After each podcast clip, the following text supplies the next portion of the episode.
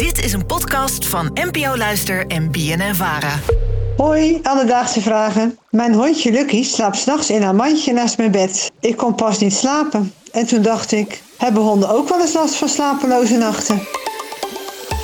Alledaagse vragen. NPO Luister. Helene uit Waddinxveen, bedankt voor je vraag. Dat is een vraag van mijn moeder, Aaron. Leuk hè? Ja, nou, die mogen ook gewoon vragen insturen. Absoluut, dankjewel mam. Ben jij een honden- of een kattenmens? Nou, ik eh, heb thuis een kat. En eh, ik was eerst echt een kattenmens, want ik was best wel bang voor honden vroeger. Oh ja. Eh, maar dat is nu eigenlijk wel omgedraaid en ik vind ze allebei leuk nu. Leuk, nou hartstikke leuk. Ja, ik ben zelf meer, eh, meer een hondenmens. Vanwege de hond van mijn ouders ook. En ik vond het een leuke vraag. En voor een antwoord heb ik gebeld met Peter Klaver. Hij is een dierenarts in Dodewaard. En hij kon ons het volgende vertellen over de slapeloze nachten van de honden. Ja, honden kunnen ook wel eens een nachtje hebben dat ze slecht slapen.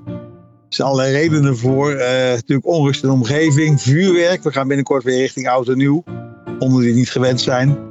Maar ook eh, innerlijke onrust. eh, op een nieuw plekje zijn. Een baas niet thuis. Hè? Een beetje verlatingsangst. Als je ouder wordt, ja, dan kunnen honden ook een beetje dement worden.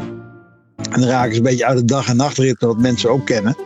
En dan gaan ze soms nachts ook ja, echt op pad en zwerven en zoeken naar de waterbak en naar, naar het, ja, de wc, zeg maar, dat ze naar buiten willen. Ja, dat gebeurt allemaal wel. Ja. Dat verbaast me toch een beetje dat hij die innerlijke onrust noemde. Ik dacht dat is echt iets typisch voor mensen. Dat je weet ik veel in bed ligt en je gaat piekeren of wat dan ook. En eh, denken, oh ik kan niet slapen en dan lukt het al helemaal niet meer. Maar dat dieren dat ook hebben, dat eh, verbaasde me. Waar zouden ze over piekeren? Dat krijg ik morgen wel op tijd eten. Komen mijn brokjes wel? ja, zo zit dat dus bij honden. Maar goed, katten zijn weer heel andere dieren. Ook van binnen. En voor alle kattenmensen en ook voor jou dus. Heb ik ook even gevraagd of dat ook bij katten zo het geval is. Nou, katten ze slapen uit zichzelf eigenlijk al veel meer. Die hebben minder een, een dag- en nachtritme, denken wij. In de natuur zijn katten vaak schemer- en nachtdieren die overdag slapen. En wij, eh, bij mensen passen zich een klein, klein beetje aan. Als de baas actief is, dan ben je ook maar actief, krijg je eten. Maar eigenlijk zijn katten van huis uit veel meer nachtactieve dieren. Dus die slapen ja, veel minder s'nachts en, en kunnen overdag prima uren liggen dutten. Ja, eigenlijk hebben ze dan misschien meer slapeloze dagen eh, in plaats van slapeloze nachten. Ja, dat zou goed kunnen. Ja. We hebben sowieso bij Alledaagse Vragen heel veel vragen binnengekregen over dieren en hun slaap. Nou, die gaan we allemaal een beetje proberen te bundelen in deze aflevering. Want als die beestjes dan dromen, vroeg iemand, kunnen ze dan ook nachtmerries hebben? Nou, dat zit zo. Nee, nou ja, van van honden durf ik niet zoveel te zeggen, maar het woord nachtmerrie verwijst een beetje naar merrie, naar een vrouwelijk paard. En het idee is dat dus paarden die in oorlog vechten, ja, oorlog is op dit moment erg actueel, maar vroeger werden paarden heel veel gebruikt in oorlogen en door eh, de, de cavalerie. Dat paarden op het slagveld die veel eh, nare dingen hadden meegemaakt, dus mensen zien doodgaan, maar ook andere paarden zien sterven, dat die s'nachts heel onrustig sliepen. En dat daar mogelijk, ik kan niet zo met zekerheid zeggen, het woord nachtmerrie vandaan komt. Dat die paarden dus echt onrustig waren na zware veldslagen en eh, traumatische gebeurtenissen.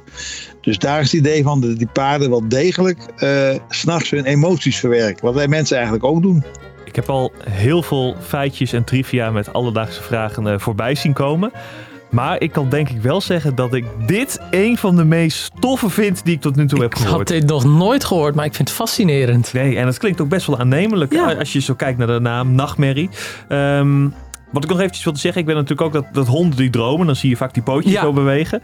Ehm, komt het dan ook bij hen voor? Of Ja, dat honden dromen, dat lijkt wel redelijk bewezen. Die pootjes bewegen, soms hoor je ze ook een beetje zachtjes blaffen. Maar of dat dan ook echt nare nachtmerries kunnen zijn, ja, dat kan je vooralsnog niet echt wetenschappelijk vaststellen. nou, laten we hopen van niet. Daarnaast gaf Peter ook nog aan dat slaap in het dierenrijk sowieso een wat beetje moeilijk begrip is. Sommige dieren slapen bijvoorbeeld met de ogen open, andere één hersenhelft per keer. Het is niet allemaal zo zwart-wit als bij ons mensen. Alledaagse vragen. Ja, Aaron, tot zover hebben we het natuurlijk vooral gehad over beestjes die lekker opgekruld naast de verwarming liggen, honden, katten. Eh, maar dat geldt natuurlijk niet voor alle dieren in het dierenrijk. Zo kregen wij van luisteraar Rick ook nog een vraag binnen. Hij vroeg zich af waar vogels slapen. Nou, meestal is dat gewoon op een tak of in een boom, maar sommigen hebben er toch wel een hele bijzondere manier voor. Nou, er is één vogel die een hele bijzondere manier van slapen heeft. Die slaapt in de lucht. En dat is de gierzwaluw. Vliegt helemaal naar boven in de lucht. En dan, terwijl die slaapt, maakt hij als ware rondjes naar beneden toe. tot hij bijna bij de grond is. En dan eh, wordt hij weer wakker en dan vliegt hij weer omhoog. Ja, dat kan natuurlijk ook. Ik zou dat echt doodeng vinden. Ik vraag me toch af hoe dit nou is ontstaan. Want dit lijkt me niet de meest praktische manier. Ja, misschien was het gewoon evolutionair, maar dat ben ik eventjes aan het eh, hypotheseren.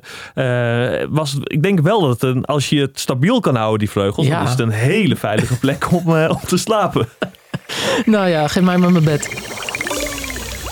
Dus, Helene, wij hebben voor je uitgezocht of honden ook wel eens een nacht niet kunnen slapen. En dat kan zeker voorkomen. Vaak heeft het dan een oorzaak zoals vuurwerk, verlatingsangst of een nieuwe omgeving.